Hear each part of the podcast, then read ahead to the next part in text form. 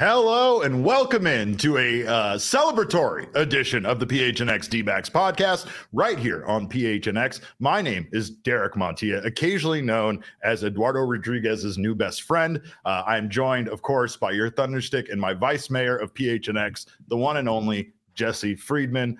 Jesse, I felt like last night was a fever dream. For those of you that didn't join us for our special emergency podcast last night announcing the signing, I still can't believe it. I just still can't believe it.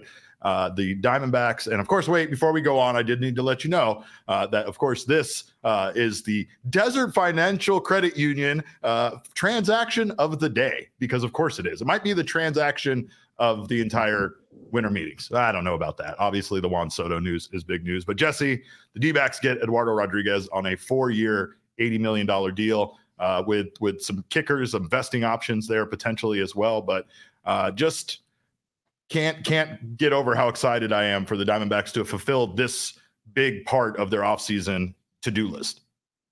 I did wake up this morning, not really... did that actually happen? Did we actually do a live show last night at 11 p.m. Nashville time? Suffice it to say, I haven't slept nearly enough the past few days, so pretty much everything that happens feels like a blur. But yeah, this is the Diamondbacks' biggest need this offseason. You said that from the very beginning. They had several different needs. They needed to figure something out at third base. They still need a right-handed bat. We talked about that again yesterday. But their biggest need this offseason was always starting pitching. And we saw in the playoffs what it looks like when you've just got three viable starting pitchers. Now they have four. Plus, you feel pretty decent, I think, about having one rotation spot taken by a Tommy Henry, a Ryan Nelson, a Slade Ciccone, one of those guys battling it out for that fifth spot if that's what happens. But in the playoffs, you things look a lot better now, right? If you imagine a 7-game series with Gallen, Kelly, Eduardo Rodriguez and Brandon Pfaadt, that just looks a whole lot better on paper than having to use a bullpen game on one of those days. And the Diamondbacks now have that viable number 3 starter that they so desperately needed. It's so insane that we even have to convince people that having a starter is better than a bullpen game, but that's where we're at, you guys. I mean, obviously, that should go without saying. There was a lot of talk, at least directed towards me and on our YouTube, about why are you so excited about this? This isn't that big of a deal. He's a mediocre mid-rotation guy, and on one hand, yes, the numbers aren't going to jump off the page at you as some of these other guys. No, it's not Otani. No, it's not what Yamamoto was doing in the NPB and things like that, right? But the difference here is that the Diamondbacks didn't need that ace, and the Diamondbacks didn't have that ace kind of money. That's not what they were pursuing.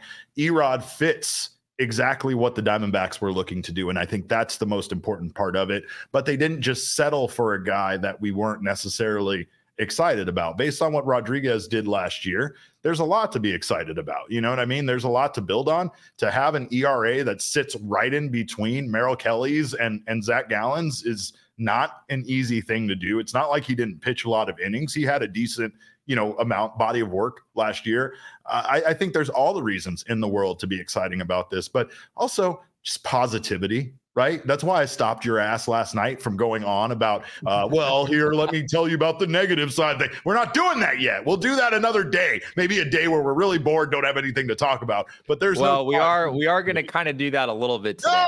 No, you're not. No. I'm going there whether I have to drag you there with me, but we're going to be realistic. I just think it's important to be realistic about what should be expected from Eduardo Rodriguez, and also acknowledging the fact that the last time the Diamondbacks signed a 30-year-old left-handed starting pitcher, it didn't go particularly well. How dare you? So we're gonna get into just a little bit of that today. No, for sure. But the bigger thing here is that the Diamondbacks did get the guy that they have kind of been pursuing for a while. We brought his name up at the trade deadline. He was one of the guys the Diamondbacks were interested in. Obviously, we have the fact that he's a living legend and he rejected going to the Los Angeles Dodgers, which instantly should make him a favorite in every Diamondbacks fan's heart. But per John Morosi, he was impressed by his meeting with the D-backs at the winter meetings.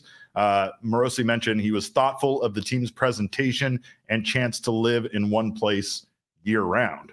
And not only is that's got to be very tantalizing. You know, something that Florida and Arizona do have over a lot of the other teams is that your spring training home is also going to be here. So, you know, there's something to be said about that. Plus, it's a lovely climate to consider after you've been living in Michigan for as long as he has and Boston.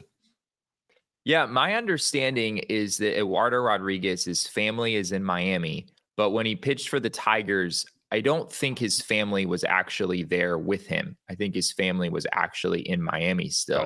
Gotcha. But what's happening here, from what it appears that his family is actually going to move to Arizona and that his family is going to be with him there. And I think that was part of this. I don't know why he didn't have his family with him in Detroit. I know Detroit gets a bad rap. I've never been. I don't know if it is fully deserving of the bad rap that it gets. Maybe he didn't feel like he wanted his family to be there, but yeah, it sounds like he is all in on moving his family to Arizona and making this their long-term home. And yeah, we also got some information about the vesting option. Okay. John Heyman tweeted out today that the deal can get up to $100 million. Yesterday, we heard 99, one of those numbers with that vesting option. And Heyman said that it will vest if he gets to 150 innings in years 3 and 4 of this deal.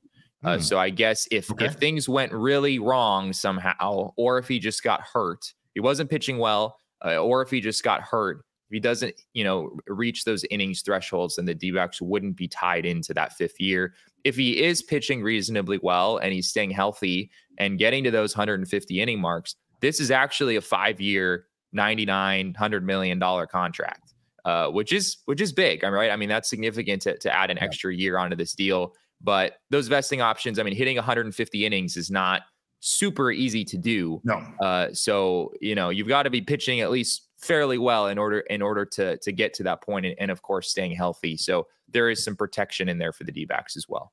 Looking back in his career, he's only done it 3 times over his 8-year career. Last year was one of those instances, 2021 and then 2019.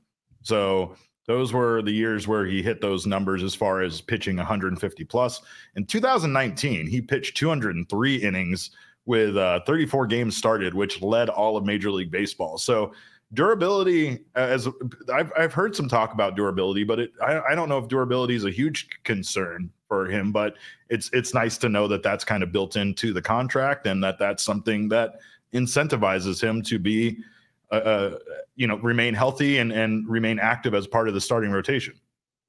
Couple of other interesting things from John Heyman that came out today. Heyman said that the deal includes a 10-team no-trade clause, the exact same no-trade clause that he had when he was with the Detroit Tigers, the same no-trade clause that he used to veto a deal to the Los Angeles Dodgers, as you mentioned earlier. So that's in there. That's interesting that there's some no-trade protection.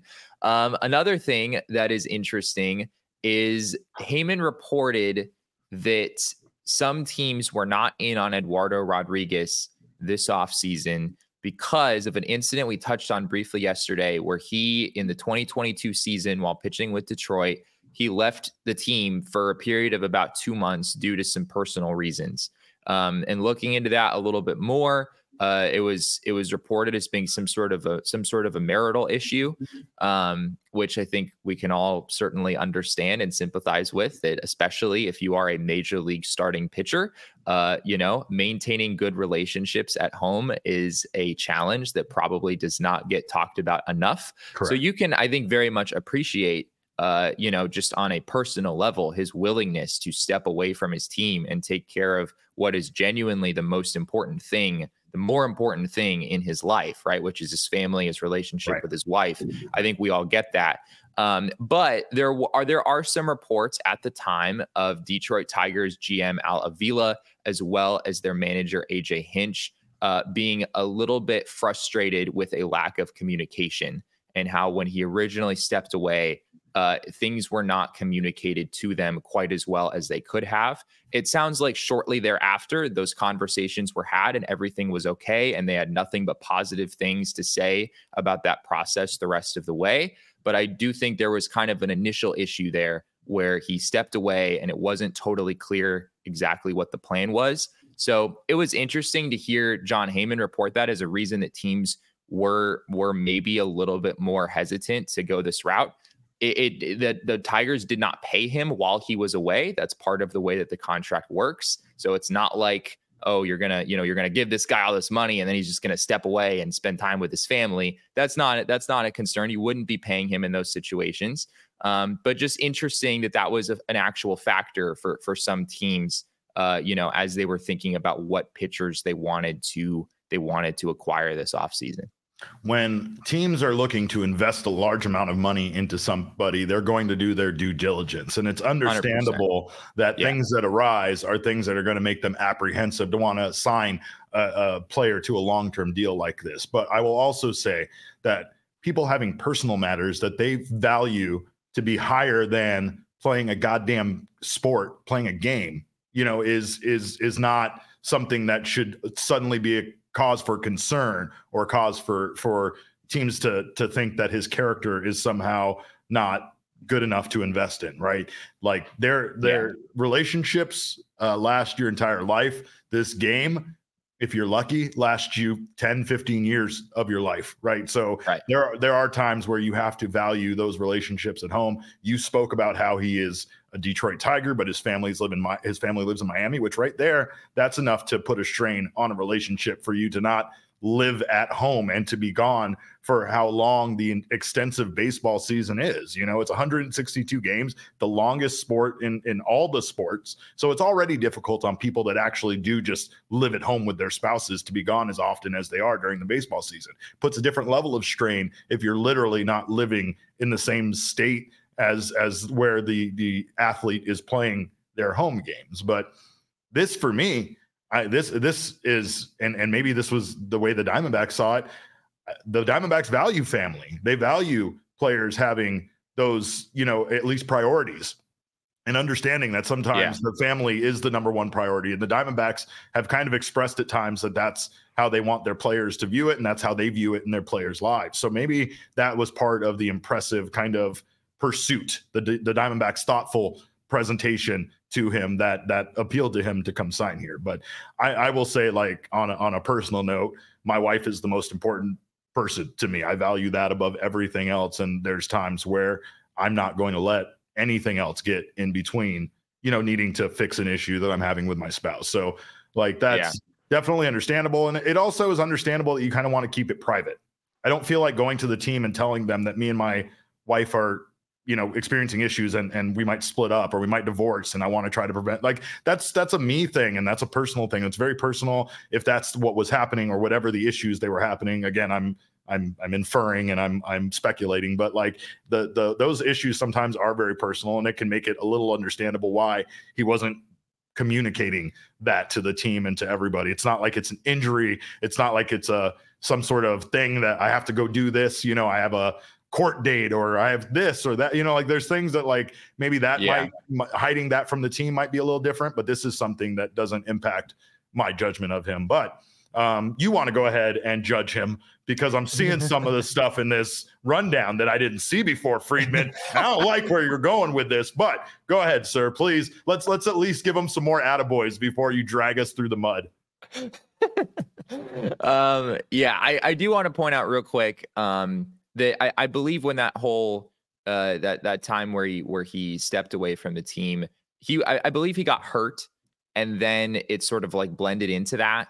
So I could see how there might have been a little bit of gray area there. Sure. It was maybe a little bit unclear, like where the rehab ended and where that began. So you can kind of understand how that issue might have gotten a little bit murky. And again, I don't view this as being like a character flaw. If anything, I think it's honestly very cool that he was willing to do this, right? We were saying earlier, I mean, these are the most important things in our lives. So this is not like, I see people talking about Trevor Bauer in the chat.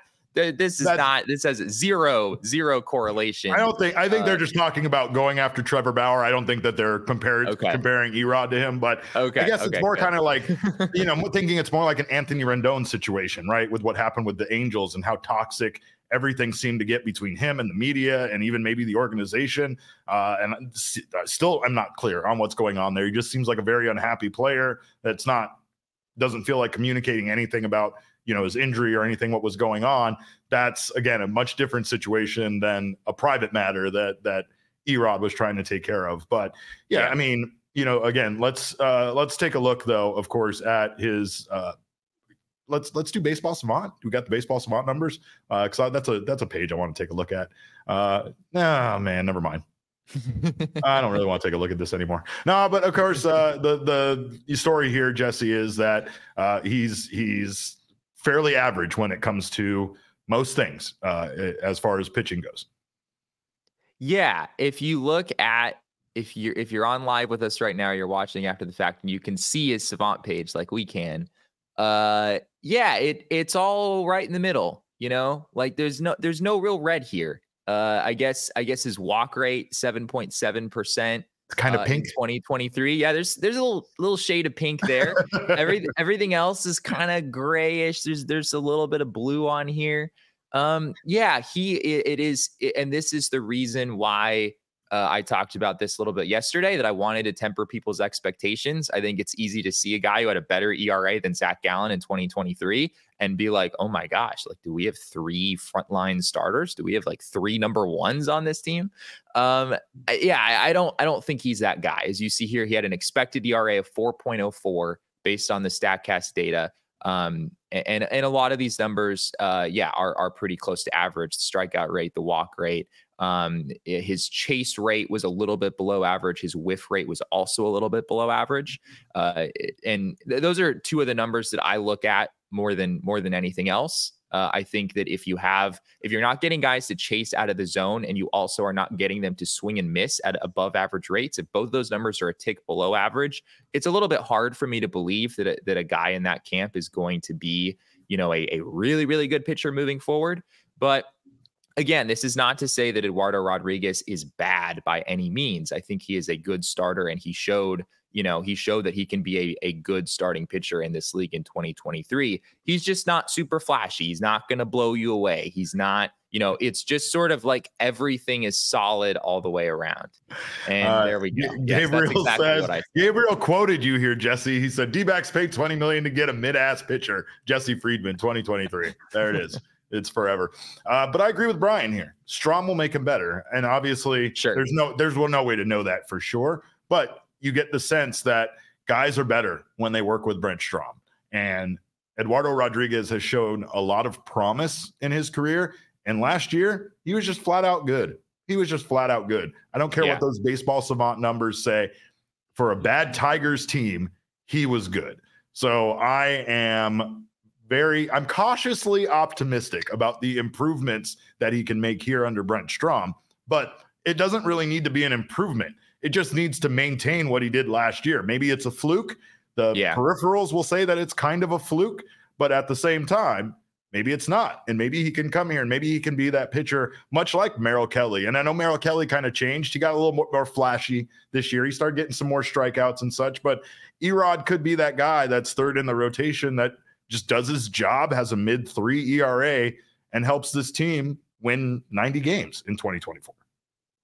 Yeah, and I think another thing to Erod's credit is that he has been pretty consistent overall. If you look at, I know some of the ERA numbers are a little bit all over the place. In 2021, he had a 4.74 ERA, but in that season, his FIP was actually in the low 3s. So it's kind of been, his career has kind of been, anytime he had like a really good season, you look at the peripherals and you're like, I don't know if he's like really that guy. And anytime he has a relatively poor season, you look at the peripherals and you're like, okay, well, clearly he got a little bit unlucky here. He's always, at least from like a talent standpoint, his effectiveness has always been reasonably consistent. This isn't a guy who, you know, was really good at one point and now is starting to fade a little bit. And you're just hoping that he can kind of keep it together in the second half. As you said yesterday, I mean, 2023, you could make a case, was the best season of his career. I know he finished in Cy Young voting several years back when he threw 200 innings. He didn't reach 200 innings here in 2023 because of the injury we talked about yesterday. But yeah, I mean, he was a really effective pitcher in 2023, and there's good reason to believe that he's not just gonna, you know, fall off a cliff all of a sudden or something. He's been a pretty consistent pitcher throughout his career. And now he's only motivated by being on a team that's a contender, right? And coming out to have a new opportunity, new experience here. Sure. There's Bees is a little disappointed. He said perhaps just a little underwhelmed given the options out there. Perhaps that's my fault for setting my expectations too high, and maybe that's the case. Not to say that you did, but you know, Jesse and I tried to be very realistic about the amount of money the Diamondbacks had to spend, and they didn't have a lot. And it was going to be very hard for them to go out and get somebody better than like a Seth Lugo or a Lucas Giolito, or in this case, Erod, for less money than what they're paying Erod. It was going to be in the neighborhood of $20 million a year. Maybe you could have gotten him for $16 million a year, $17 million, but it's still going to be in this neighborhood. And I mean, it arguably he is the better guy of those, of that tier, right? Of that mid-tier pitcher that we connected the Diamondbacks to, than had been rumored to connect the Diamondbacks. But the recent history of signing guys to deals in that $50 to $100 million range has been murky. There's been some good signings, but there's also been some terrible ones. One we're specifically familiar with, Jesse, which of course you want to take a deeper dive into that one. But the good ones are like Kodai Senga, Chris Bassett, Marcus Stroman, John Gray, right? John Gray is a guy that was incredibly good and probably will continue to be, right? But we also have some of the bad ones. Yeah, it is murky, as you said, for sure. We've seen these deals pan out. Kodai Senga is probably the best example on that list, of like, no kidding, how that was a steal. His situation's a little bit different because he came over from Japan, and anytime you have someone coming over from Japan, there's going to be there's just more unknown there about how the skills are going to translate. A hesitation to give him that big contract, and a hesitation on their end to expect that big contract. But that feels like it's almost ending with what's going on with Yamamoto, right? Like that feels like we might be past those days of thinking Japanese pitchers aren't worth the money and just giving them a huge deal before they even pitch in Major League Baseball. It does feel like Kodai Senga, like his success is probably going to get Shota Imanaga and Yoshinobu Yamamoto paid all that much more this offseason, which is funny. Yeah. But yeah, on the negative side, like the Cubs signed Jameson Taillon to a 4-year, $68 million deal, something in this range last offseason. It was an absolute disaster. Taillon was not effective at all for the Cubs in his first season, and they still have 3 more years on that deal, kind of wondering if he's even going to be a factor in their rotation at this point. So that's a pretty bad one. Taijuan Walker also signed with the Philadelphia Phillies, 4 years, $72 million. He had a pretty decent season. He wasn't terrible for them, but also we saw in the playoffs, the Phillies wouldn't throw Taijuan Walker. They didn't want any part of Taijuan Walker in the playoffs, even though he probably could have given them some innings, at least out of the bullpen. So yeah, it is a little bit murky. And of course, possibly the real worst example on this list is the deal that the Diamondbacks signed with Madison Bumgarner back in late 2019. And Derek, I know you're going to hate me for this, but we are going to go here. First of all, I want to look at Eduardo Rodriguez's 2023 season compared to Madison Bumgarner's. Damon, don't.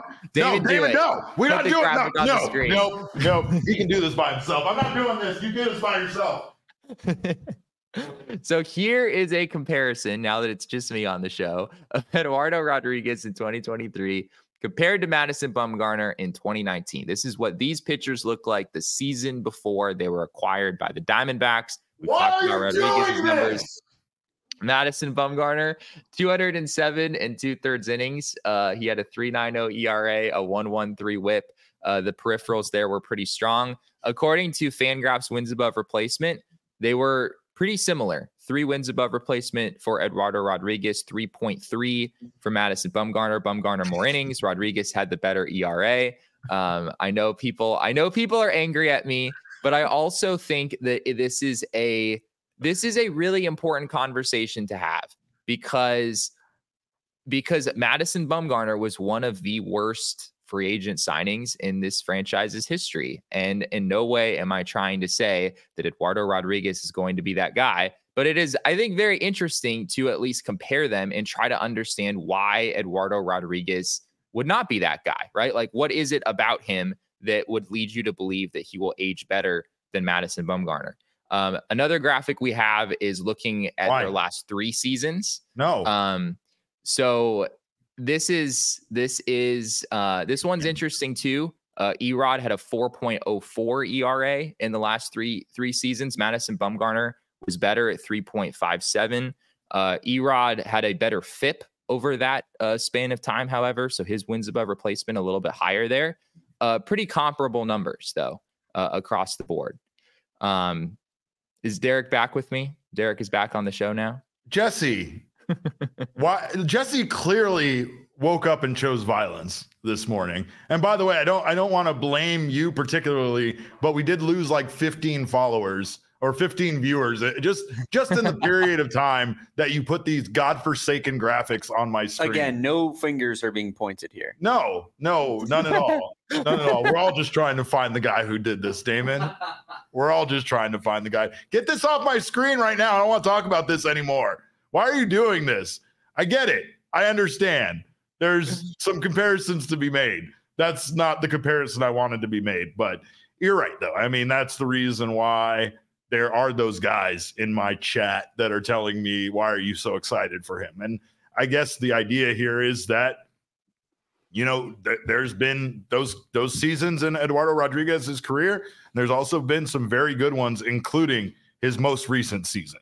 That's where I'm at as far as where he's at in his career, current progress. You know, you mix that with the fact that he was playing for a team that didn't have much to play for. And I think I've probably bashed the Tigers at least 6 times since last night when I'm talking about, you know, his season. But there's something to be said about still just playing hard for a team that isn't very good. And, you know, he was playing obviously for a contract himself. He was becoming a free agent.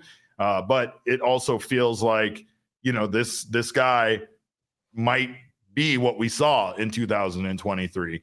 Is it worth the risk? Well, I mean, it's hard to say that a lot of guys are worth the risk. I'm even seeing some people question if Shohei Otani is worth the money that they're going to give to him, considering that he's not going to pitch next year and there's no way to tell if he's going to be the same guy he was after he comes back, right? So there's a lot, you know, of risk involved whenever you're giving a guy, I think, a deal that surpasses 2 years. 2 years is like 100%. The safe deal. 1 year with a team option, the safest that you can find out there. But, you know, the 4-year, $80 million with the vesting option, at least at the very end, it has some motivation on his end to stay healthy and to keep being part of the starting rotation to help this team win. And I mean, who knows? Maybe one day we're talking about him and Brandon Pfaadt being the guys leading the way for this starting rotation in the future after Zach Gallen and Merrill Kelly possibly move on. And see, there's me adding on to your heat, Jesse, and just trying to anger the chat even more by bringing that up. But it was not, the comparison was not an inherently evil, bad thing. We're literally just looking at numbers. And no way was I ever trying. You had all the bad intentions in the world. That Eduardo Rodriguez was going to age the way that Madison Bumgarner did. I think Gabriel makes a really good point, something I wanted to bring up as well. There's a substantial difference here in just the mileage on the arm. Gabriel has over 800 career innings, being roughly the difference, even more than that, between Erod and Madison Bumgarner. That's a really big thing. And that's something that Brent Strom talked about a lot when we were asking about what was going on with Madison Bumgarner and why he wasn't effective. He came back to that a lot, that there's just a point where you've put so much mileage on your arm that it's just not that effective anymore. And unless you're willing to really evolve and try to do things differently, which we eventually learned Madison Bumgarner was not really willing to do, it's just not going to work anymore. You're going to have to try to figure out a different way to do things. And that's a big reason why I think Erod should age much better than Madison Bumgarner. The mileage on the arm is not there. Yeah. Another factor is that Madison Bumgarner in that 2019 season, there were some warning signs there. His expected ERA was over 4.5 the season prior to the Diamondbacks bringing him in. There was some pretty hard contact that season. You know, obviously he's pitching in San Francisco, you know, a very pitcher-friendly environment. I think he got away with some stuff there. Whereas Eduardo Rodriguez just had a genuinely good season. And was it 3.30 ERA good? The back end numbers don't necessarily support that. Yeah. Like we said earlier, but this isn't a pitcher who seems to be regressing. He actually was better in 2022 than in 2021, and he was better this past season than he was in 2022. So he actually, over the last few years, has gotten better, not gotten worse. But yeah, go ahead. No. The show is yours, Jesse. Just please go. No, I was just gonna say, like, I think the big difference here is coachability, though. Like, you can say all you want about mileage on an arm, but the one thing that we saw out of Brent Strom with our own eyes in a press conference was a level of frustration that I didn't expect to see Strom express publicly like he did, with how difficult it was to coach Mad Bum, and basically say straight up that he didn't want to accept any changes to his delivery. We know, we saw, again, with our own two eyes, what that did for, Brandon Pfaadt, what that's done for other guys over the course of a season, making small adjustments, things that Strom notices that can help you when it comes to your delivery and your arm angle and, how deceiving you can be to batters. Like, that's Brent Strom's mind. That's his thought process when he's trying to assist these guys. And if you're unwilling to accept coaching, if you're unwilling to have a guy that's that big of a mentor, a legend in the game of baseball, help you get better, then you might just be beyond playing the sport anymore, because you're still a player, you're still an athlete, and you still have a coach, you still have a manager, you still have several coaches. That feedback, that coaching is what makes you better every single day. And no matter how old you are, you should be trying to get better every single day, not trying to say, hey, one time I was the World Series MVP and I, I got it figured out, right? Like, that's not how life works. Life is all about getting better and adapting. And the people that can adapt are the ones that usually go on to have a longer, more successful career than the ones unable to adapt. And that's in any walk of life. Yeah. And I guess to just go to the question, like the big question for today, did the Diamondbacks overpay for Eduardo Rodriguez? The answer, based on the current state of the market, as we talked about a little bit yesterday, is no. The Diamondbacks did not overpay for Eduardo Rodriguez. Does that mean the deal is going to pan out and be fantastic and be exactly what everyone wants to be? Not necessarily, but this is the price of doing business right now for a starting pitcher of Rodriguez's caliber, not a frontline starter, a mid-rotation guy, $20 million a year. That's where we're at right now. If anyone was hoping to get him for 4 years and $60 million, I get it. That would have been, on paper, a much better move for the Diamondbacks. That was never going to happen. There is so much demand right now in this starting pitching market. 4 years and $80 million is right in between what MLB Trade Rumors and Fangraphs Crowdsource had projected for Eduardo Rodriguez. There's really no evidence here of some big overpay. This is the price of doing business, and we'll just have to see how it pans out. Well, Jesse, I know that you are still in Nashville. I understand you're living there now for some weird reason. Yeah. So this is I think some people were trying to cancel my return flight the moment I brought up Madison Bumgarner. So I do anticipate being here for the foreseeable future. That's understandable. It's really easy to contact the airline and pretend you're Jesse Friedman. You saw what AI could do with my voice, so I could easily have AI call Southwest and cancel your flight. But I will say that I hope you get back here soon, because I know you missed the Circle K's out here. Have you seen any Circle K's in Tennessee at all? I don't think so. No Circle K in the Gaylord? No Circle K inside that massive hotel? Honestly, there probably was, and I just didn't find it. So who's to say? I'll tell you, it's a better advent calendar than any advent calendar you can get right now, because they have the 31 days of Circle K in the Inner Circle app, which gives you free snacks, weekly entries in the grand prizes, and free discounts. So again, we talk about the Inner Circle app. It is the best way to convenience store, right? If you need a convenience store, the best way to convenience store is with the Inner Circle app. You can join the Inner Circle for free by downloading the Circle K app today. Terms and conditions apply at participating locations. See circlek.com for details. But should you join the Inner Circle, you will get 25 cents off per gallon for your first 5 fill-ups, which could be a huge savings around this time of year. You also get 3 cents off per gallon every fill-up after that, and a selection of free products all the time through the app, including a buy five, get a sixth one free on things like pizza, coffee, and ice cold fountain drinks. And Jesse and I were talking about, but they'll just email you free stuff. You want a free pizza? You want a free roller item? Whatever you want. So check out Inner Circle. Do not miss out on all of those great freebies that Circle K is offering today. Also, Arizona Lottery. You know I'm all about it. You know Jesse's all about it, because even though Jesse doesn't have to do the work, but he gets to reap the rewards of me scratching these off and sharing my winnings with him. But they do absolutely make the perfect gift this holiday season. Holiday scratchers are great for last minute shopping. They're great for stocking stuffers. They're great for coworkers. If you want to just thank a coworker, maybe you're giving this person $500,000. Maybe they won't be your coworker for very long if you give them a holiday scratcher card. So like, if you think about it, you could give them to people you like, but you could also give them to people in the office you don't like. Maybe they win and maybe they're out of here, right? That's a good way to get rid of Toe Tree once and for all. But go get yourself a holiday scratcher today. Get them for everybody on your list. I'm going to go ahead and see if we won today. Jesse, I'm probably going to lie to you if it's a big win, but top prizes do top out at $500,000. Go out and buy your holiday scratchers today. And the Diamondbacks, of course, they've been scratching those items off their scratcher list. We got that scratcher picture updated yet? We got that. Let's get that guy going up there, because the Diamondbacks continue to mark off. Got Gino done, Eduardo done. What else we got? Who knows? We're gonna see. But this scratcher list, the Diamondbacks are doing a great job at nailing all of the items on their to-do list this offseason, and they might not be done yet. One name, and I know a lot of you.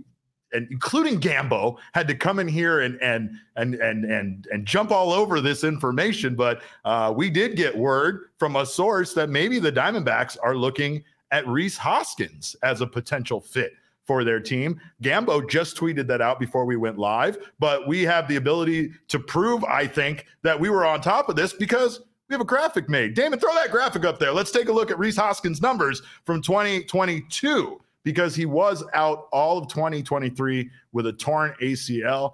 And when you look at some of these numbers, they look very close to a player the Diamondbacks are losing, a veteran player in Evan Longoria. So Rhys could be that veteran right-handed bat that the Diamondbacks are seeking to replace Longo.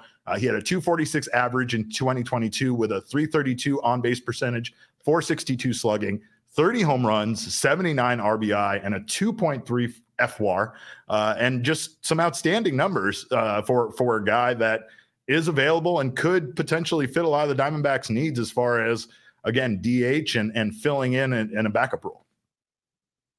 Rhys Hoskins is, I think, just one of the more fun players in baseball. Like, I just think people like Rhys Hoskins. He certainly was. Like, people in Philly loved him.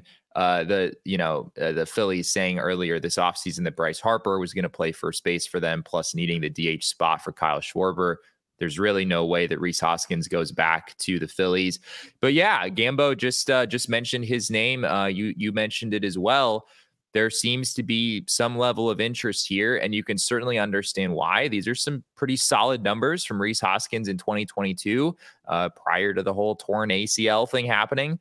30 home runs, 79 RBI, 2.3 wins above replacement, a solid season across the board. I don't know if the Diamondbacks would want Rhys Hoskins to play much first base, but the good news for them is that they would not really have to, because they have the best defensive first baseman in the game in Christian Walker already.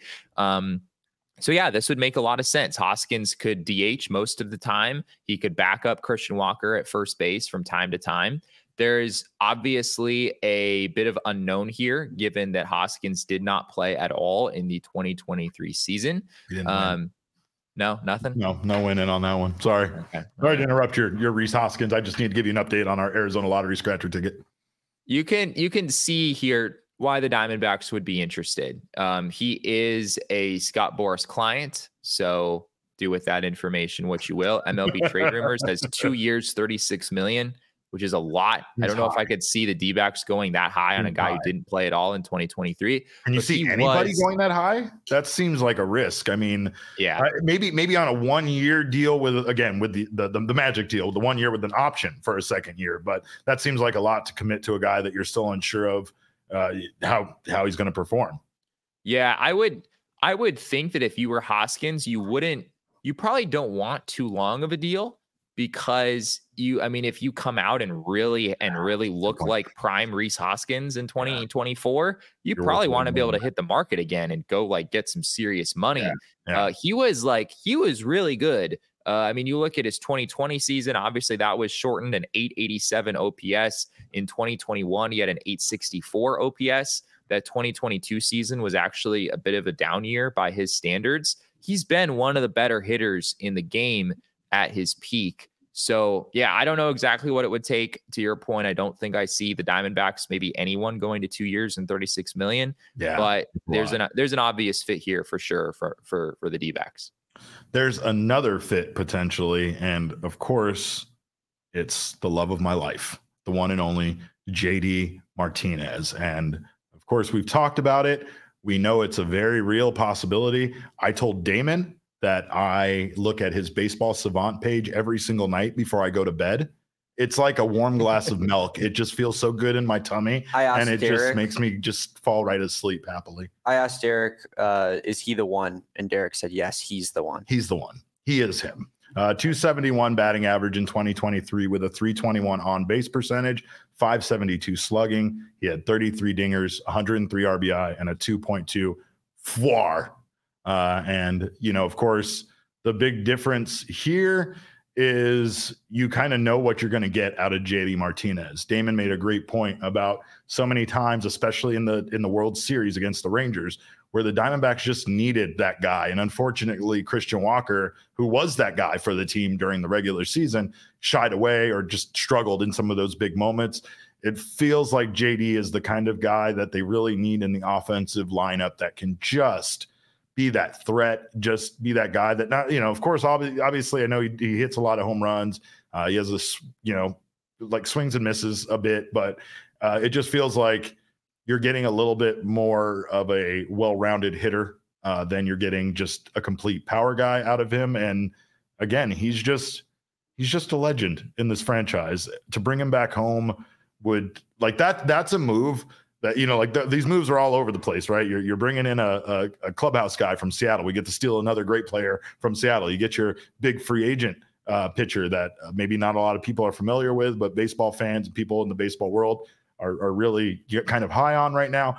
And to bring back somebody that was part of this organization previously, that just kind of brings that sense of familiarity, and bringing someone home like we had with Andrew Chafin last offseason, it's like, perfect for me, you know. Of course, yeah, there is the fact here that he's, you know, currently negotiating with the Dodgers, I'm sure, and most likely if the Dodgers aren't able to land the big fish, right, they're going to have lots of money to spend on some of these other guys. That's the reason why I'm surprised the most that the Erod deal went down when it did. I almost feel like agents are doing a bit of disservice to their clients, considering how much money is going to just be available once Otani decides on where he's going to go. And it feels like teams might have been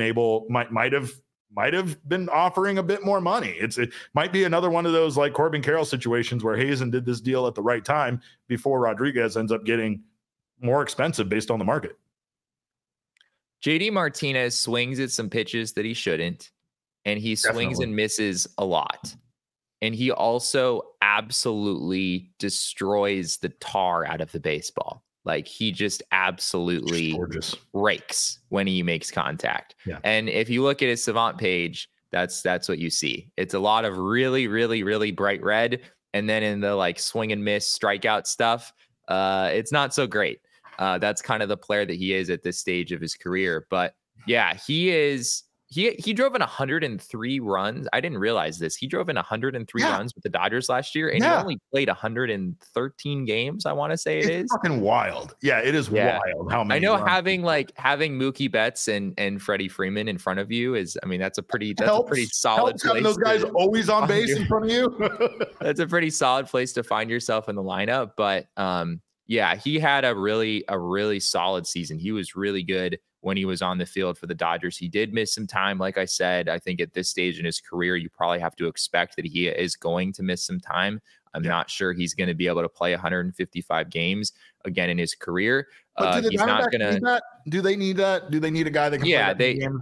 They could withstand, you know, if they had to play 40 or 50 games with someone else in there as a DH, they could withstand that. And we've seen them kind of like using the DH in the past as well as a way to just get guys off their feet. So I don't really view that as a problem. You're not going to get anything defensively from JD Martinez. He's just a straight DH. You're not going to see him in the outfield like you did when he was with the D-backs in 2017.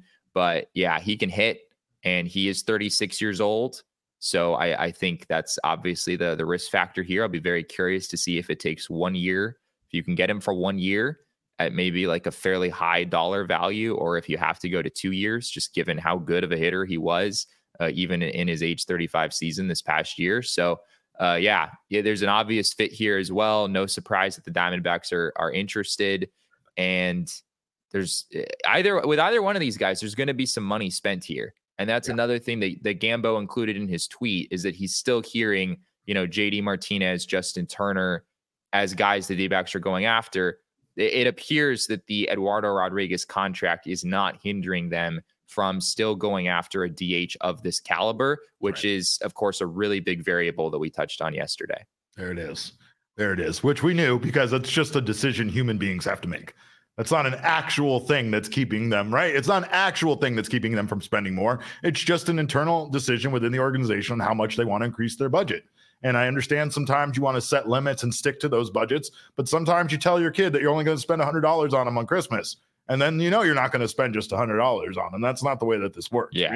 We know we're going to go over. We just want to keep it reasonable, so we set a budget so that when we go over it, we know we at least stayed in the neighborhood of how much money we wanted to spend. But let's open up that checkbook, Uncle Ken. We need to get ourselves back to the World Series. Of course, what you can do is bet on a future bet for the Diamondbacks to make the World Series, and you can do that over at BetMGM. You can also make yourself some money. Should you make a big bet and you lose that bet, you'll get whatever you bet and bonus bets back. It's this simple. All you have to do is download the app on iOS or Android, or visit BetMGM.com and sign up using our code of PHNX. Deposit at least $10 into your BetMGM Sportsbook account, place your first wager, and receive up to $1,500 back in bonus bets should your bet lose. If the bet does lose, your bonus bets will be available once your initial wager is settled. Of course, this is parlay season for me, especially. I don't know, there's something I love about this time of the year with the NFL season, because things are dying down in the fantasy football world, but it just feels like it's a little bit easier. You know what teams are in, you know what teams are out, you know what teams are going to be playing hard, you know what teams don't give a crap anymore. So get out there, put a same game parlay down, win yourself some money. And of course, if you're a new customer, you can get a whole lot of money back in bonus bets if you do lose. Again, sign up for the BetMGM app. Use bonus code of PHNX. Place your first BetMGM Sportsbook wager through this mobile application of at least $10. If that bet loses, your bonus bets will be available once your initial wager is settled.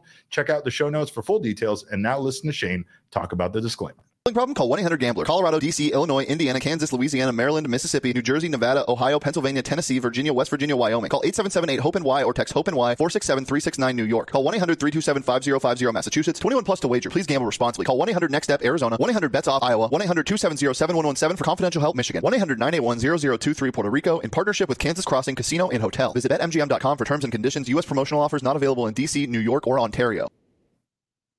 All right. Also, just to sweeten that pot, by the way, if you sign up and send us a screenshot to a tweet that we have here from PHNX Sports account, you will get $10 off at the PHNXLocker.com for placing that bet over at BetMGM. Not only that, but to make it even sweeter than that, right now is the best time to get a PHNX Diehard membership. $20 off right now. You get that Diehard membership for $59.99. Get a free shirt from the PHNXLocker.com. You'll get that fun membership kit sent out to you with your membership card and some goodies. You also get access to our members only Discord lounge, which is the best place to be an Arizona sports fan. We're going to have some exclusive content coming there, by the way, including coming soon, little game show action that we're going to have on the Discord, where you, our diehards, are going to be the participants, and I, Derek Montilla, am going to be your beloved game show host, as if you expected it to be anybody else, right? I haven't even heard about this. we have some fun coming up. But yeah, make sure to check that out. Again, that's the best time to become a diehard. You'll never get a deal this low. $59.99 for that yearly membership. So sign up today and become part of the PHNX family.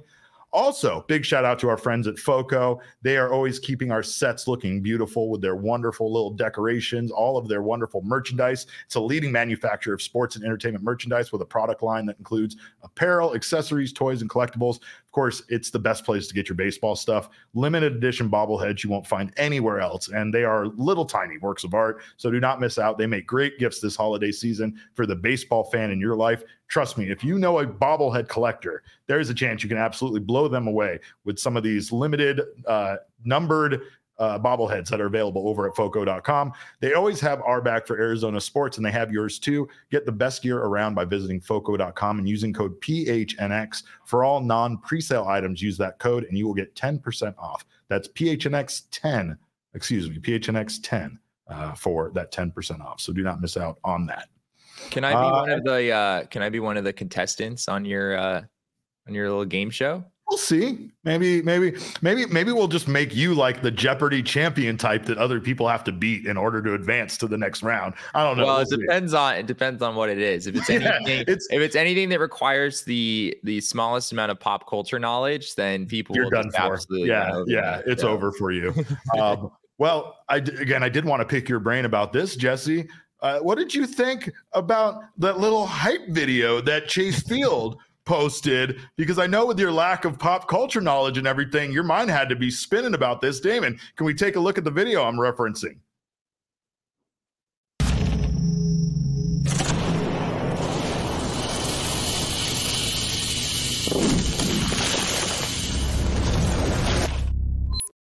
Oh my God, what is it? I'm so excited. Is it something new? Is Chase Field being renovated? Like we know from insider information that it is.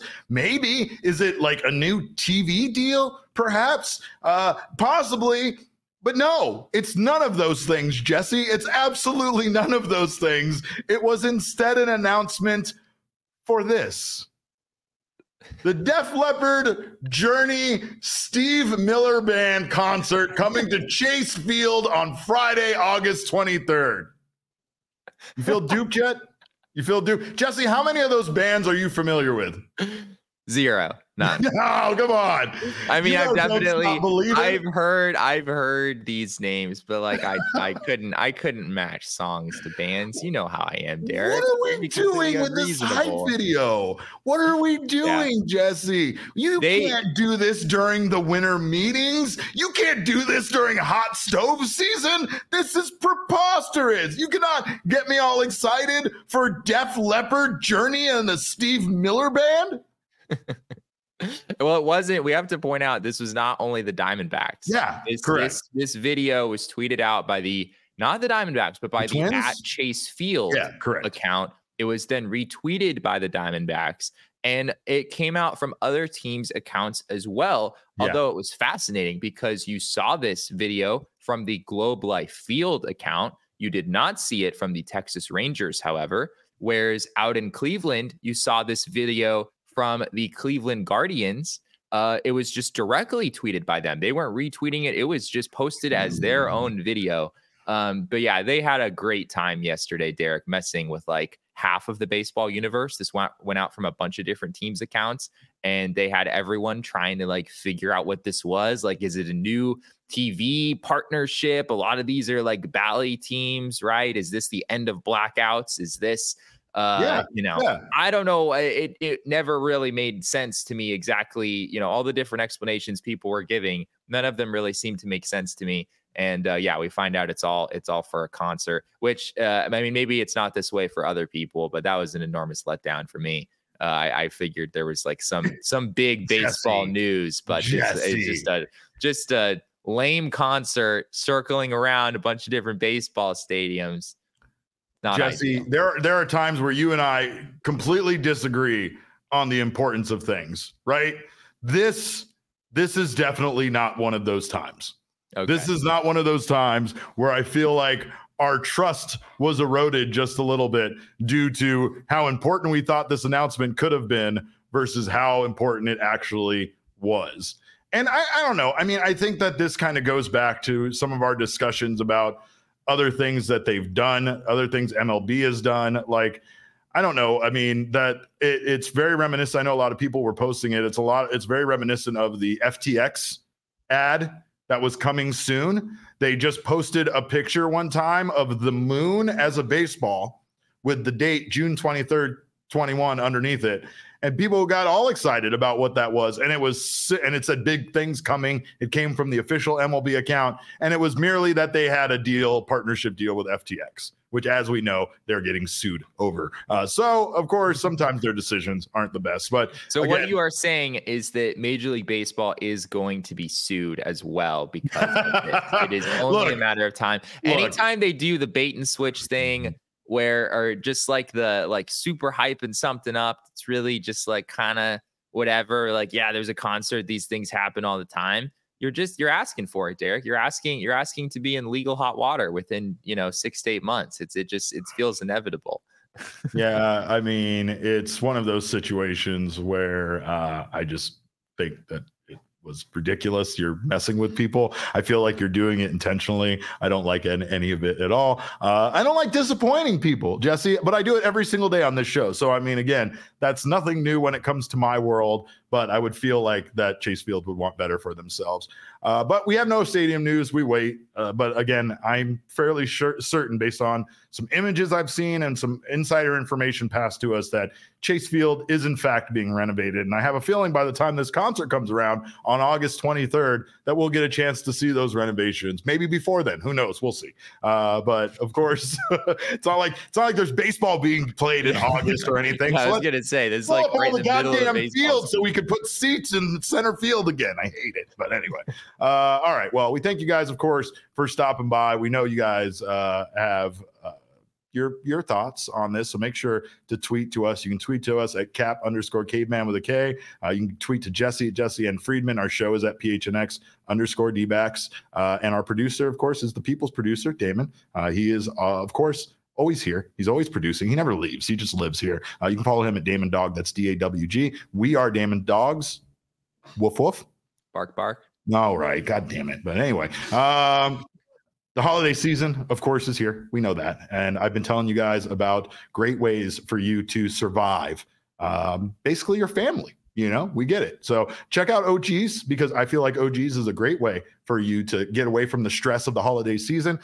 Picture this. It's just you with your sports, your bag of OGs on the couch, living your best life, right? And we can all relate to that. With a variety of bold flavors, OG's gummies are a slam dunk or a home run, if you will, when it comes to your taste buds and also effectiveness. They have a wide variety of doses and strains, including the RSO. Do not sleep on the Rick Simpson oil. For those of you that are looking for an incredible experience, try that out. Also, there's, like I said, microdoses and all sorts of specifically created experiences for you, depending on what you're looking for. There's something for everyone in the OGs lineup. To learn more about OGs gummies and where you can find them, head on over to ogsbrands.com. And lastly, of course, Shady Rays, it makes an excellent gift this holiday season, especially if you're buying sunglasses for someone that lives in the state of Arizona. You need sunglasses if you live here. And if you know someone that doesn't have them, a good pair of sunglasses, make sure that you get them a pair of Shady Rays. Shady Rays is a premium polarized shade built to last, just as good as the more expensive brands without costing you nearly as much. They also have their insane lost and broken replacement plan, where they told us if you lose or break your Shady Rays, even on day one, you can replace them for a brand new pair, no questions asked, unlike Jesse, who asks so many questions all the time about everything. So make sure to check out Shady Rays. They have a location here in town at Kierland Commons. And of course, you can shop online at shadyrays.com. If you don't love your glasses, you can exchange them or get your money back for free within 30 days. They always have your back when you shop there. And of course, exclusively for our listeners, Shady Rays is giving out their best deal of the season. Go to shadyrays.com and use code PHNX for 50% off two or more pairs of polarized sunglasses. Try for yourself the shades rated 5 stars by over 250,000 people.